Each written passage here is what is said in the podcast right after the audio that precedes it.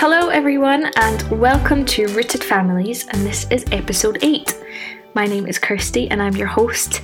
And you know, I am just loving hearing all your stories about what you've been talking about and getting up to as a response to these stories of Jesus in Matthew.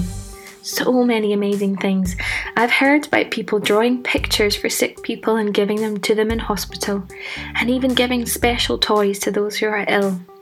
We love hearing your stories, so do keep them coming.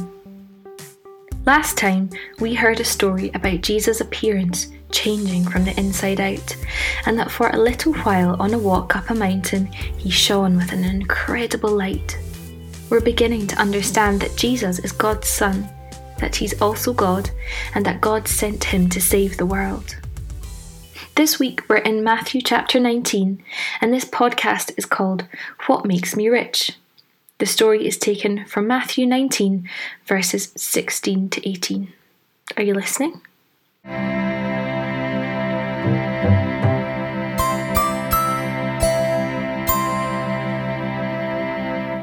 One day, a young man stopped Jesus on the street and asked him, Teacher, what good thing must I do to get everlasting life in heaven? Jesus looked at the man and smiled. Only God is good. If you want to have a godly life, just do what He tells you. But what exactly should I do? said the man. Well, said Jesus, it says in His Word don't murder, don't cheat, don't steal or lie, respect your parents, and love people around you. But I've done all those things, Jesus. What else must I do? If you want to give it all you've got, Jesus replied, go and sell everything you own and give all your money to poor people who don't have anything. God only really cares about your heart. Well, that was the last thing the young man expected to hear, and so deeply disappointed, he walked away. He had lots of riches and flashy belongings and was holding on to them very tightly. He couldn't bear to let them go. As he watched him go, Jesus said to his disciples, Do you have any idea how difficult it is for rich and greedy people to enter God's kingdom? Let me tell you, it's easier for a camel to walk through that tiny entrance gate to the city, which they call the eye of the needle, than it is for a rich and greedy man to enter God's kingdom. The disciples were amazed. If it's that hard, then who has any chance at all? They said. Jesus looked hard at them and said, No chance if you think you can pull it off all by yourself. But every chance in the world if you trust God to do it. With God, all things are possible.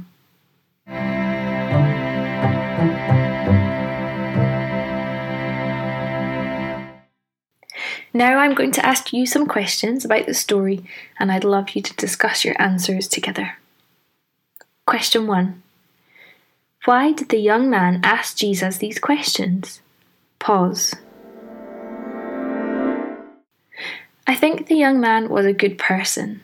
He had done lots of good things in his life, and he wanted to make sure he would live with God forever in heaven.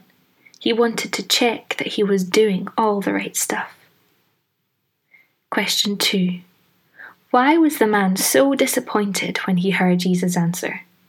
Pause. Jesus had told the man that the one thing he had to do was to give up all his fancy stuff, sell it, and give everything to the poor. But this was the one thing the man didn't want to do.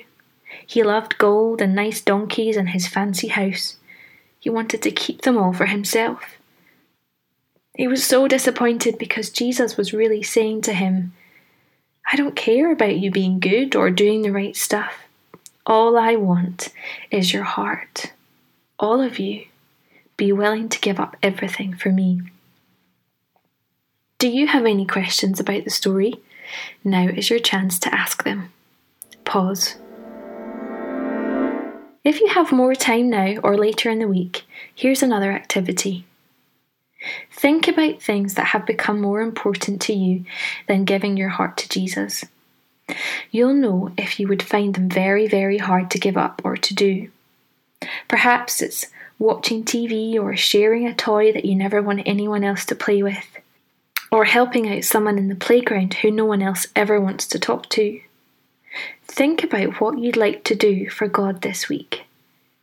Write it on a piece of paper and put it somewhere so you will remember to do it. Or perhaps you could draw a picture of it. Talk to your parents about it. Decide as a family and keep asking one another about it. Parents and grandparents and friends around us all get to do this one too.